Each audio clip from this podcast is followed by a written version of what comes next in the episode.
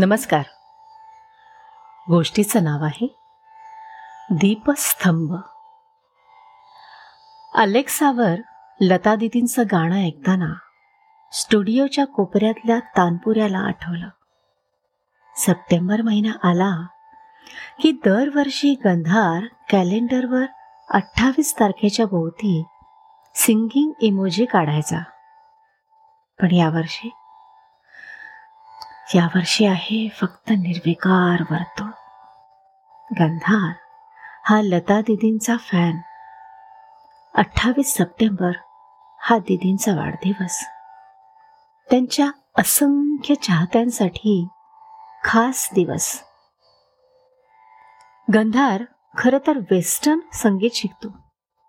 पण लता मंगेशकर म्हटलं की संगीतही जिथे विसावतं ती गान सरस्वती त्यांची गाणी म्हणजे संगीताचं रेफरन्स गाईडच त्यामुळे संगीत शिकणाऱ्यांसाठी त्या गुरुस्थानी आहेतच. आणि संगीतप्रेमींसाठी त्या आनंद घनाने गीतांचा मनमुराद वर्षाव करतात. पण इतरांना आनंद देणाऱ्या लता दिदींचं बालपण मात्र खडतर होतं. तेराव्या वर्षी वडिलांच्या निधनानंतर पाच भावंडाच्या कुटुंबाला सावरणं सोपं नव्हतं. पण लता दिदी खचल्या नाहीत.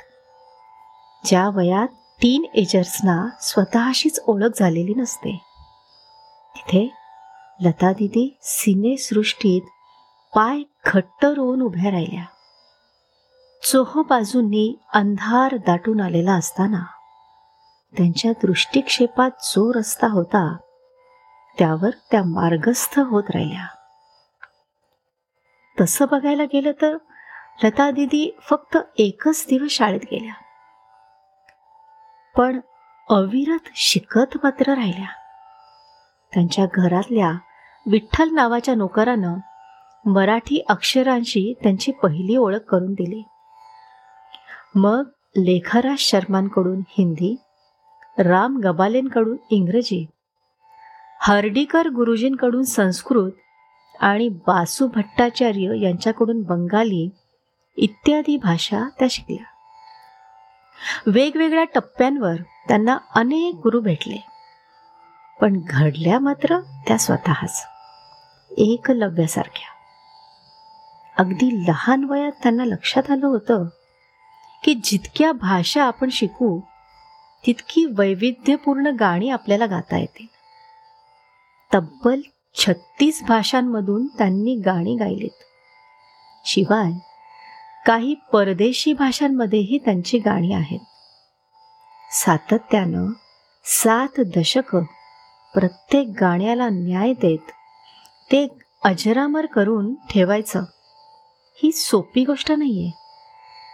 अगदी गुलाम हैदरपासून ते हल्लीच्या ए आर रहमान विशाल भारद्वाज यासारख्या संगीतकारांकडे त्या परफेक्टच गायल्या. बडे गुलाम अली खा म्हणायचे कंबक्त बेसुरीही नाही होती. सुरुवातीच्या काळात त्यांच्यावर खूप टीका झाली. पण कधीही न बोलता आपल्या कामांमधून सिद्ध करत टीकांकडेही सकारात्मकतेने बघत लता दिदींनी भरपूर मेहनत घेतली आणि स्वतःला सिद्ध केलं.